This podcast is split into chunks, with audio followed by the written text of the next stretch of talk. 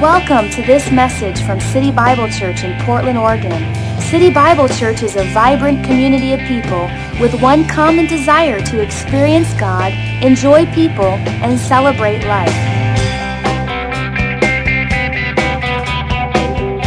Well, we've been on a great series called First John Live Like Jesus. We've been looking at the book of First John. And I have to say personally that this has been a pretty convicting series. Um, because John has this way of really hitting you right where it counts. So we've been talking about this idea, not about the belief part of Christianity, but about the behavior part.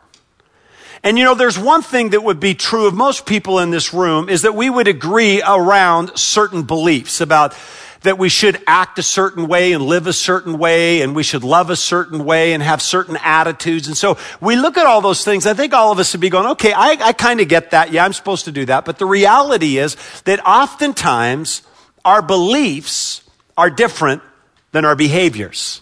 And so I've personally been challenged to be real honest, to go back and just say, God, you've got to speak to me because as I read this book, I'm so convicted when it comes to things like loving others. Last week, Pastor Frank talked about this whole idea of a perfect God loving imperfect people. And I was just challenged to say, you know what? I need to love people a little bit more. Come on, how many felt that if you're here last week? And, you know, you look at things like him talking about the, the different temptations in our life and lust of the eyes and lust of the flesh and pride of life and living a more holy life and not getting caught up in the temptations of the world and understanding that we're overcomers. And I look at all those things. And again, I'm challenged because I believe all those things, but do I behave that way? Come on, am I speaking to anybody out there? And so, as we move forward in this book over the next couple weeks, you know, my challenge for myself as well as for us is when we hear the truth, do we not just embrace it, but do we also apply it in our lives? Do we leave change? Does our behavior change? And that's really what this whole series is about is how do we live like Jesus? How do we live like him? That word Christian means Christ like. It means to behave like Him. And so we're going to look once again at another portion of Scripture that deals with a challenging area, which is the gospel. And this book, it's important to understand that it was written at a very critical time in the history of the church, much like today. It was written right towards the end of the first century. And you find that the church had had significant growth in those first 70 years. And there was expansive growth and missionary journeys and signs and wonders and miracles and people giving their life to Christ and Jerusalem being turned upside down. So you read all of that stuff in the book of Acts. Significant things were happening. But around 70 AD, there was a huge scattering. I mean, it was significant persecution and crisis. And as people scattered, there was this emergence of false doctrine. And people were actually leaving the church and coming up with these new thoughts and ideas and beliefs. And not only were they just changing the way that they believed and behaved, they were pretty passionate about going out. They sent out itinerant teachers into different regions to try to get people to change their beliefs and behaviors. And so John is writing in a point where there's this crisis and there's all these different thoughts and Christians are being scattered and there's a lot of confusion that's taking place and people are second guessing their beliefs and there's a lot of pressure on them. And John comes to try to settle the score. He's trying to come in this portion of scripture that we're going to look at today to just say a couple things. He wants to say, first of all, there's some people out there that are teaching false doctrine. There's a lot of different beliefs out there. And what I'm going to try to do is to try to help you understand the difference between the two. And he comes down to this, this most important point that if we get anything out of this today, we get this one thought. It really matters what I believe. That what I believe matters. Listen, what you believe will determine your eternal destiny. What you believe will actually dictate how you behave. How you behave determines who you become. And you are a byproduct right now, today, of your belief system, of how you operate in life and what you think about relationships or marriage or what you think about raising kids or work or whatever it is in your, whatever your upbringing has been, you are a byproduct of what you believe. So what I believe really matters. And John, he, he brings these thoughts to, to this, this whole idea. And if you have your Bibles, you can open up to 1 John 4. We're going to just look verse by verse. And I want to look at the first six verses today of 1 John 4. It's towards the end of your Bible, right before Revelation. If you have a Bible, just go way to the back. 1 John 4, 1 through 6. And this is what's so important. He's talking to a group of people that are very similar to you and I the culture and the time and the season in which we're living. First of all, as we look today, we see that we're living in a time where there are significant needs in our culture.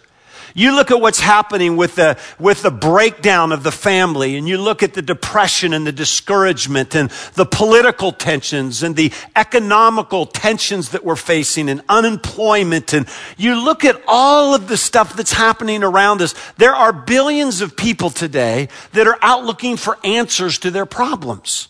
I mean, we're living in a time where people are just saying, man, life is tough and I'm hurting and I just, I don't have all the answers. And so I'm got to find the truth to help me so that I can stay sane. A lot like in First John. The second thing which makes it different than First John is that we're living in probably one of the most significant times in that there is a technological revolution taking place. Meaning you can have at your fingertips the thoughts, the opinions, and beliefs of billions of people with one click of your computer. So you have podcasts and Facebook and different websites and people preaching and you have resources at your fingertips. You have TV and radio and Twitter and all of those things. You are being inundated with all of these different thoughts. So as you go out and you're hurting and you're looking for questions to all, or excuse me, answers to all of your questions, there is a plethora of, of opinions and ideas that you can grab from. And here's the other challenge on top of this there's a lot of funny doctrine out there. Because of the deterioration of absolute truth and sound doctrine, there's a lot of people that have put together funky thoughts that people are buying into. And so when you look at this, John is coming to this place in this book where he's saying this. And he's going to make it real simple. In the midst of all of the noise and opinions and tens of thousands of different religions and beliefs and doctrines, he comes down and he's going to say this. There are two types of people in the world today. There's people on this side that say Jesus is God. And there's people over here that say that he's not. And what's interesting when you look at the tens of thousands of religions. It really boils down to Christianity saying Jesus is God, and then all of the other ten thousands and thousands of religions say that he's not. And so he's trying to make it real clear. He's saying there's a lot of noise. There's a lot of confusion, but it doesn't need to be that way. He's either God or he's not.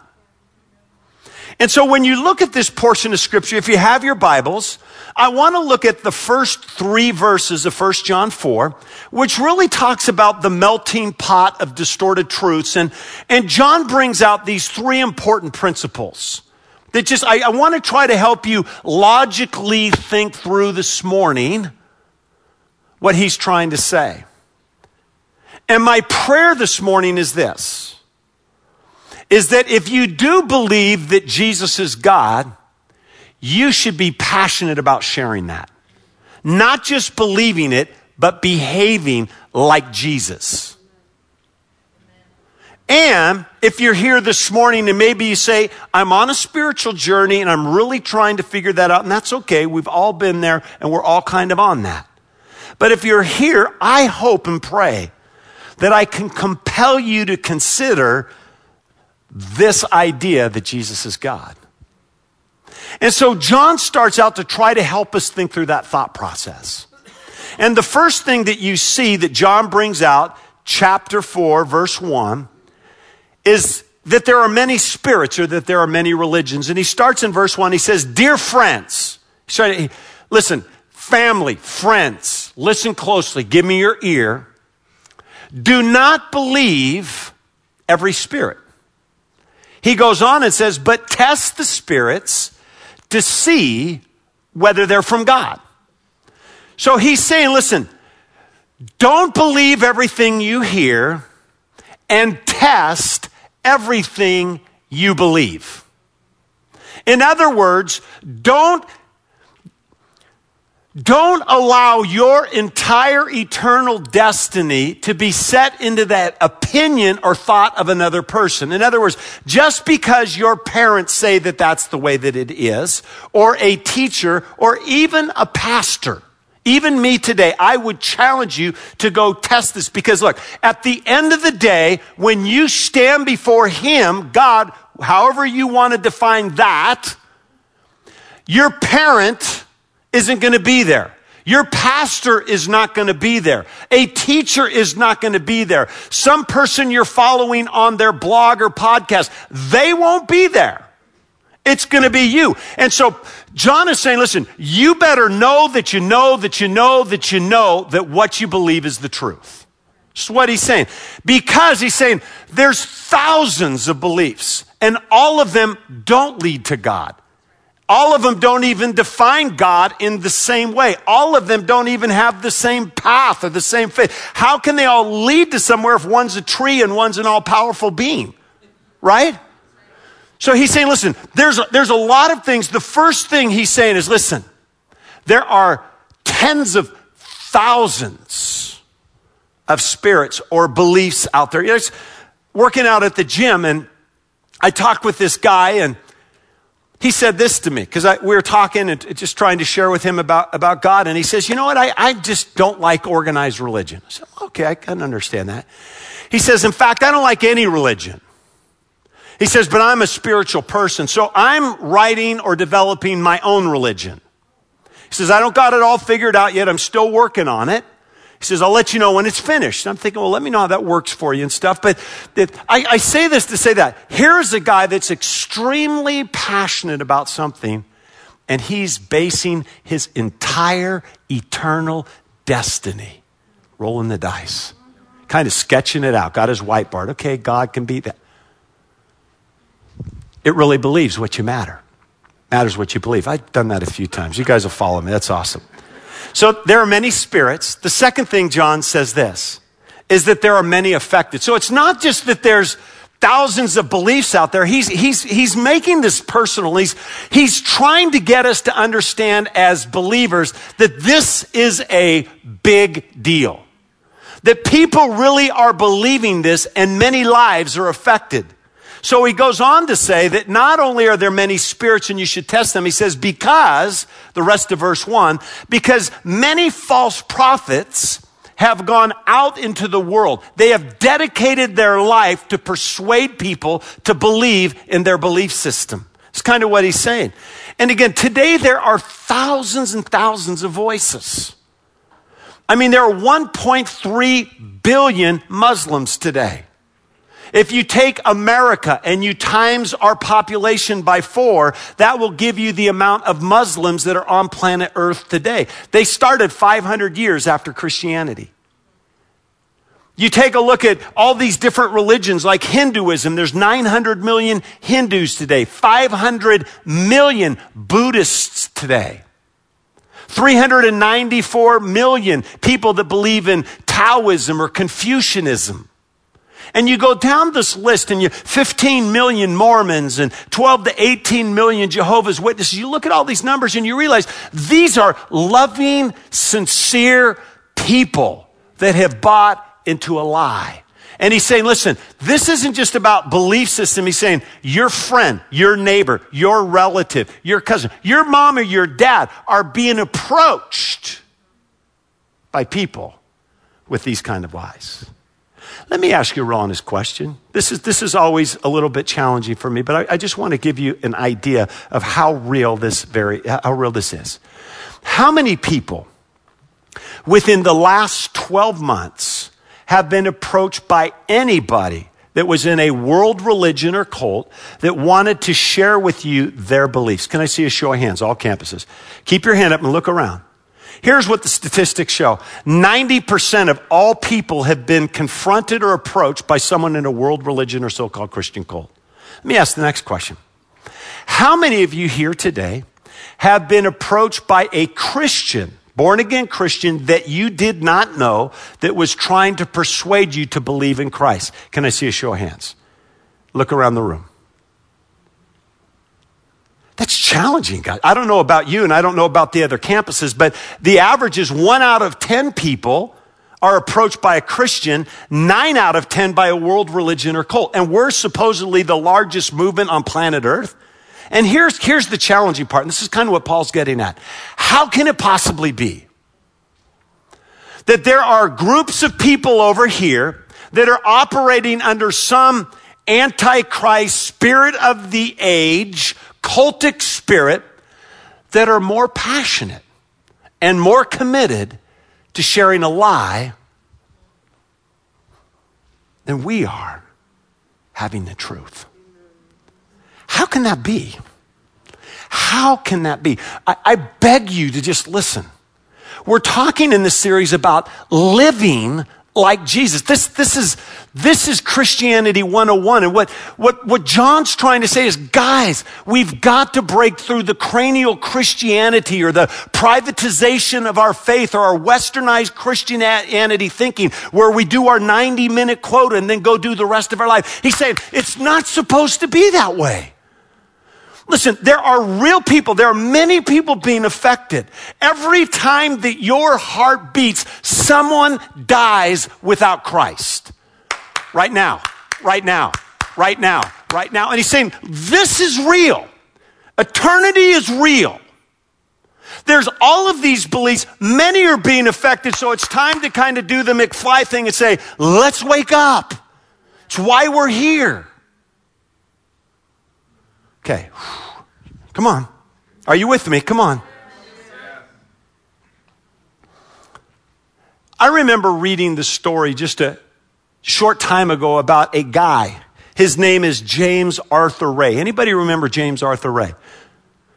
In the back, you remember him. Listen, he, he's, he was this, he still is, but he, you know, this seemingly nice, charismatic, caring, self help author that just wanted to try to help people kind of go through a cleansing process. He had this great seminar idea called spiritual warfare or spiritual warrior seminar. And the difference was, is it just wasn't about spiritual cleansing. It was holistic cleansing. So he invited you to Camp Verde, Arizona, where you got to hang out in sweat tents and you got to hang out there and you would go through this physical cleansing is they talked and as you meditated, your soul and your spirit would be cleansed and you go through this.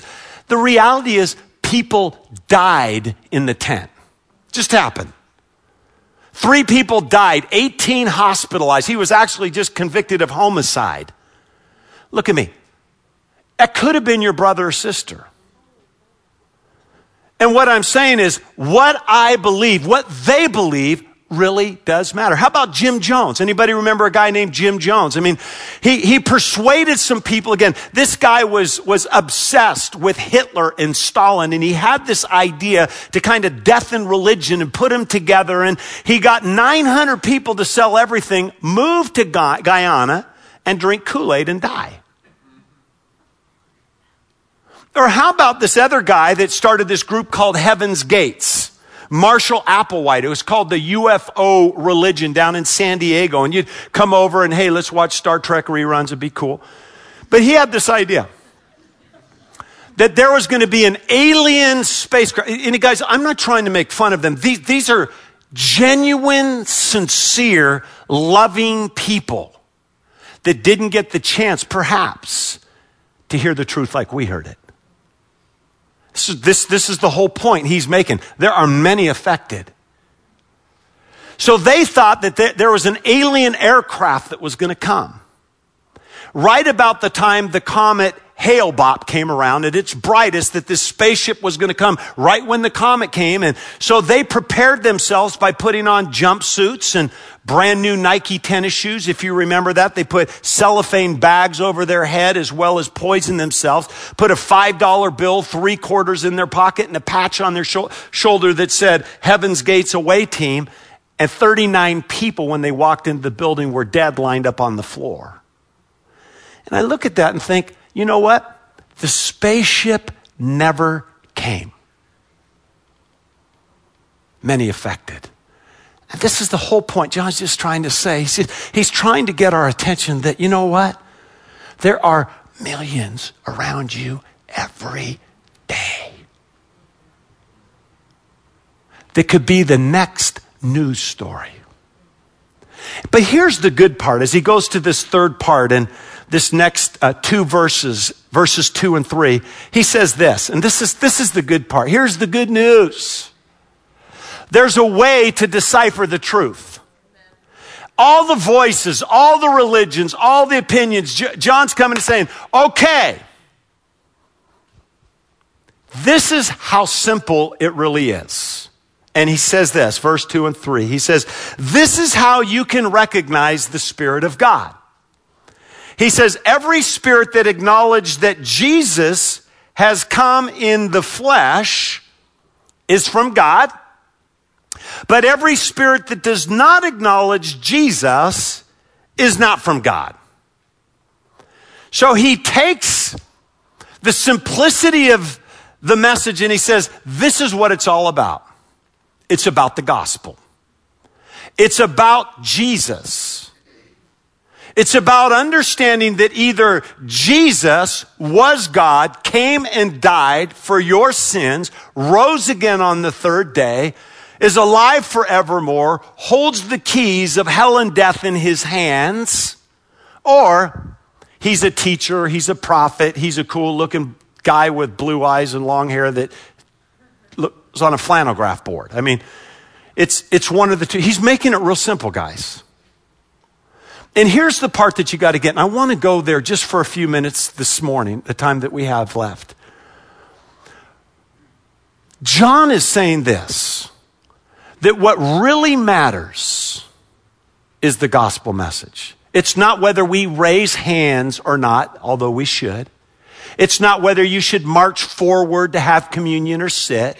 It doesn't matter whether we do the, you know, the Christian two step or one step or hand or the arm or whatever kind of crazy thing, learning behavior things that we do. He says, forget all of that. Forget all of the gibberish. Let's bring it down to just the basics. He's either God or he's not. And you've got to remember that John himself had written five books of the Bible. He wrote John, the Gospel of John, 1st, 2nd, 3rd John, and Revelation. During the book of John, he wrote a scripture in there that is the most publicized, most memorized scripture in history, John 3:16. And in John 3:16, you will find all of the components that make up the basis of the gospel and Christianity. And how you define those five things will determine whether you're here or whether you're here. John makes it so clear. He says you're either in this camp or you're in that camp. And so I want to look at the real truth, at least based upon my opinion and what the Bible portrays truth to be. And I want to look at the gospel and the five parts of the gospel. And in John 3:16 it says this. It says for God, number 1 God, so loved the world, man, that he gave his one and only son, Christ, that whoever believes in him, which is faith, shall not perish, but have eternal life, eternity. So John's saying this. If you really want to know when he says, if Jesus is from God, it means that there's five components. God, man, Christ, faith, eternity. Say them with me. Come on. God, man, Christ, faith, eternity. Close your eyes and say it. Come on. God, man, Christ, faith, and eternity. How you define those things, what you believe will determine whether you're here or whether you're here. And depending on where you're at is going to determine where you go. And so I want to look at the few minutes that we have. I want to look at these five areas briefly and look at what this group believes. And I want to look at what this group believes. When it comes to God, number one, let's look at God. Every world religion or cult tries to minimize or reduce the nature of God. So they start by deflating God, whereas Christianity does everything to make him all powerful, all knowing. Worldwide Church of God believes this that we can all become gods. Forget serving God, it wastes time. Just become one. And I'm not saying that to mock them, but, but there's people that believe that. The Mormons believe there's many gods. Hinduism believe that there's three main impersonal gods, millions of lesser gods. Hinduism believes similar things. And so transcendental meditation believes this. There's no difference between God and the creation. In other words, God is a tree, God's a flea, God's a bee, and they, they give their life to worshiping creation. I used to live in Lake Tahoe and I would go out to this one peak in the morning to pray and have devotions. There was a guy up the street that actually did the same thing, but we kind of worshiped other gods. And his name was Frank. And Frank would hug trees. And I, again, I'm not trying to make fun of Frank, but he was genuinely sincere that he was connecting by God by massaging the ponderosa pine or the Douglas fir. And that was his way of connecting with God.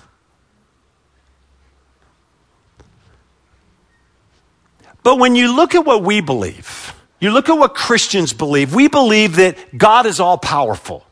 Come on, Jeremiah 32, 27 says that he's the God of all flesh. There's nothing too difficult for him. Nothing too difficult. He's all powerful. He's all knowing. He knows every thought, every circumstance, every situation. He is ever present.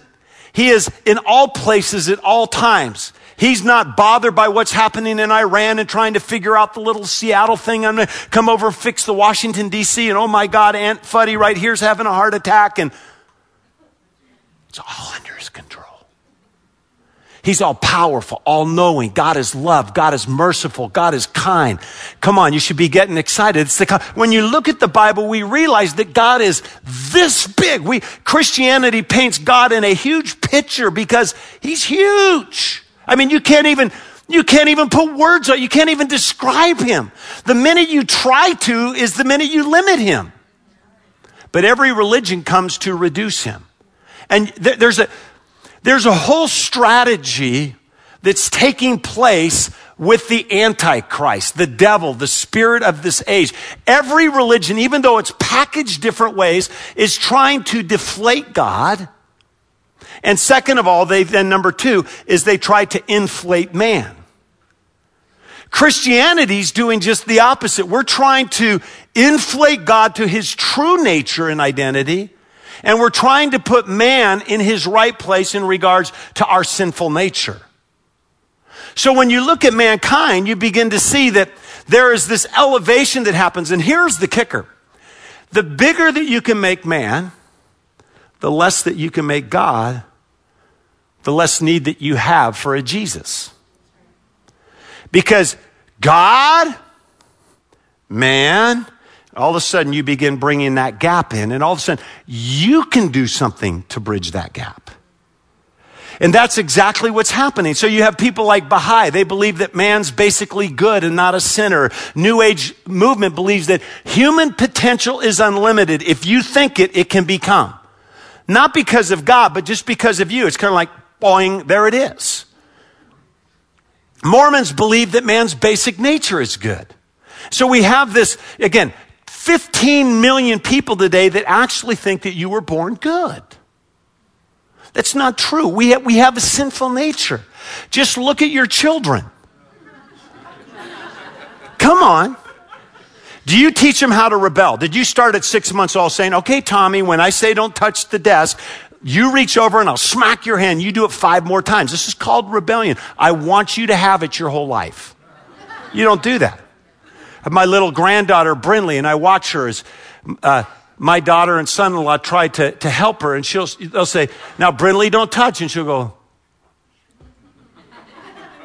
now she's doing it this way. She won't touch it, but she'll get about a quarter inch from it, kind of. Where does that come from? It's because it's inbred in us, it's part of our nature. See, but if, if, if we can elevate man and say, you being basically good will get you to heaven. Is that true? No. Come on. If that's true, where's the line? People, I say, you know, 80% of people today say they're going to heaven because they're a good person. Well, when is good not good enough? Okay, so yeah, I'm, I'm a good person. And so where do you draw the line? 23 bad attitudes? 24?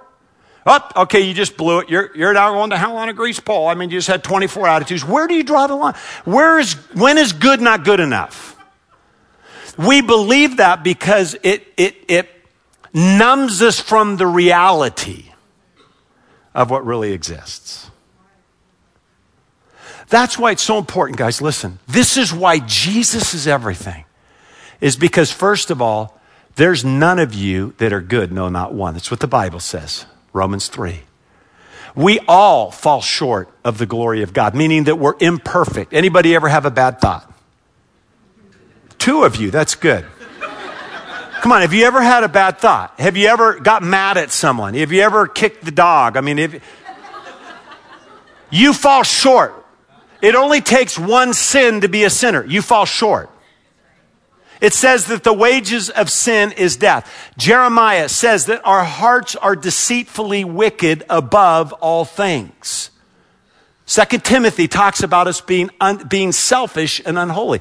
Our nature without Christ is, is narcissistic in nature. We are a bunch of selfish little brats without Jesus. It's why the whole issue of Jesus makes all the difference in the world. So we want to elevate God. We want to bring man down. Why? Because it creates this immeasurable gap. The reason why Jesus is so big is because the gap is colossal. And so when it comes to Christ, number three, when you look at this whole area of Christ, Every world religion or cult reduces Christ regarding his mission or identity. Most controversial figure in history. You can talk about God all day long. You can talk about prayer all day long with a friend. But as soon as you mention Jesus, their forehead splits, nine lizard demons come out. Come on. Come on. You're telling me Jesus is the only way? What a narrow minded, judgmental person. I didn't say it. Jesus said, I am the way, the truth, and the life. No man comes to the Father but through me. He's either Lord or a liar or a lunatic.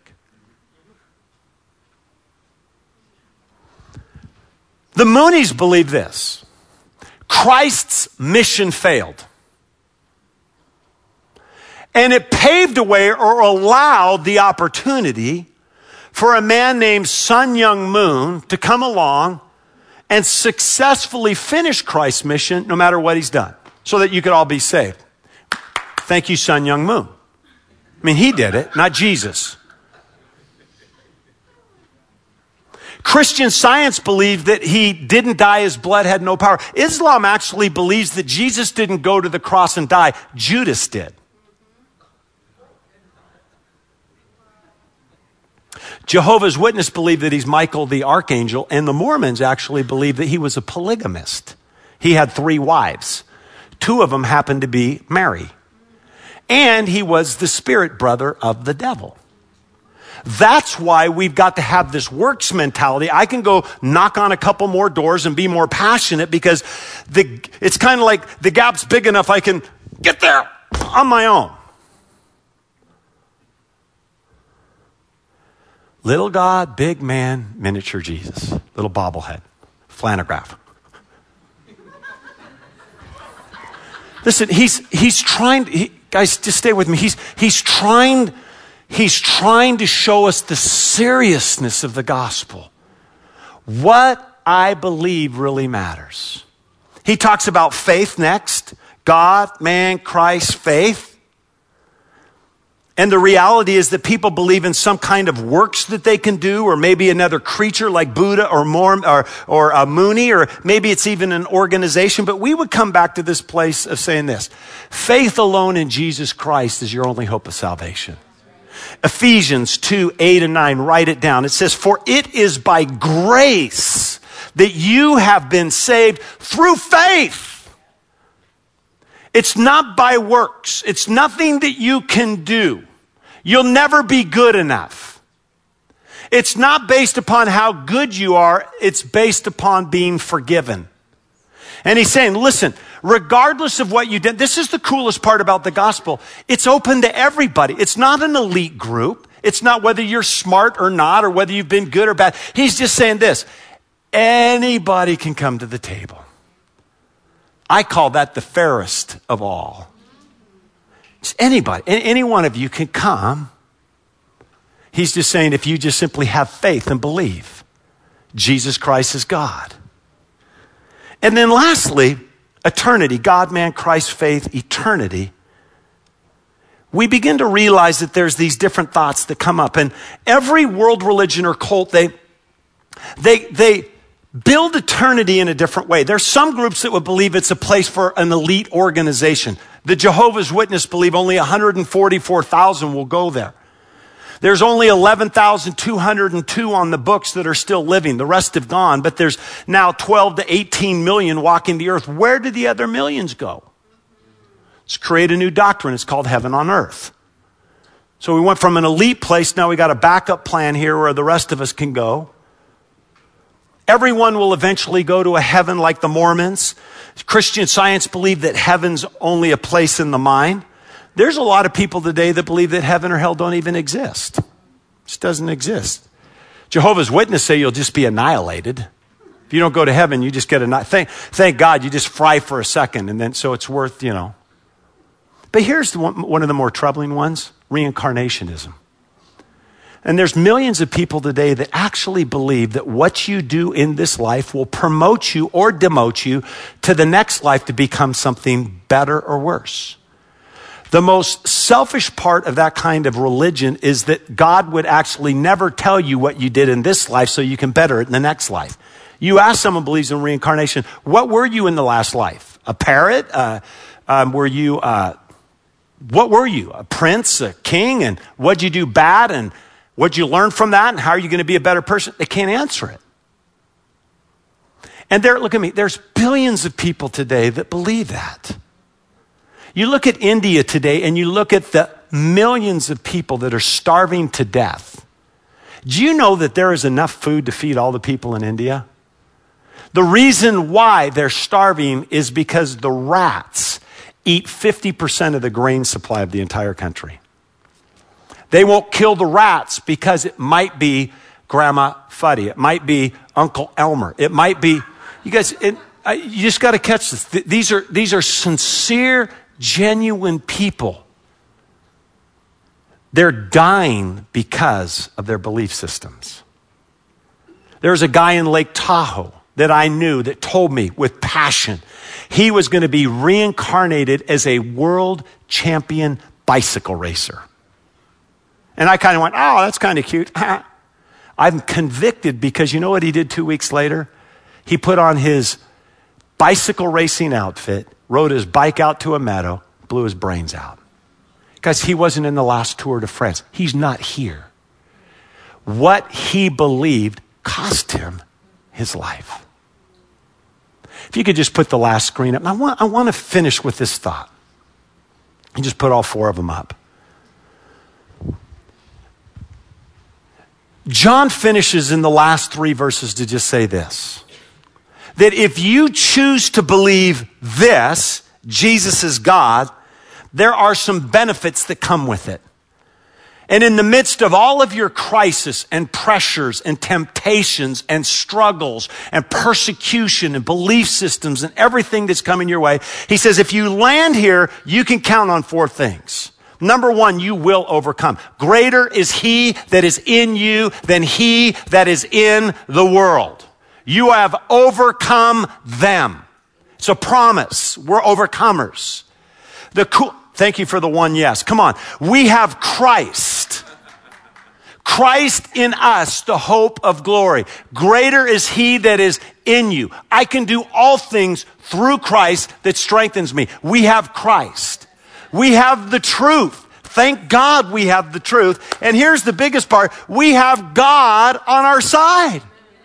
So he's saying, listen, there's a lot of worldviews and there's a lot of things going on, but if you, if you get here, if you're right here, if you really believe this, you can be assured you can have that. You know, as we close today, I hope and pray that you perhaps saw the gospel message clearer than ever before. There's a real God, all powerful, all knowing, ever present God that left that to come down to die for a sinful person like you and like me, regardless of what we've done. And loved us so much, he was willing to come in the form of flesh, God Himself, to die. And, and here's the kicker if you just believe, you're forgiven, and you have eternal life. People always say, well, if God was so loving, why would he send man to hell? God doesn't send man to hell. Man sends himself to hell. I talked about, I'm not going to believe in Jesus. Don't blame it on God. He's making it pretty clear. Listen, when he came and he died, he died for everyone. He died for Jeffrey Dahmer. He died for Ted Bundy. He died for Charlie Manson. He died for the most vile drug addict, prostitute, for the pimp. He died for everybody. He says, listen, if you just believe this, you can have that. So simple. If you already believe this, would you live like Jesus, please? I, I beg you, please, listen to me. There are millions right around us that believe this. They might be your friend that puts on a bicycle outfit next week. What will you say to them on that day? Why you didn't share? This whole series, I mean, this is, I, I just finished where I began. Guys, this is convicting. This is challenging for me too. I'm just saying, God, help me to live better, God. Help me to look at this stuff and not treat it as a normal, predictable, okay, City Bible Church, another service, let's go to lunch. My goodness. Millions are being affected. And my prayer is God, change me.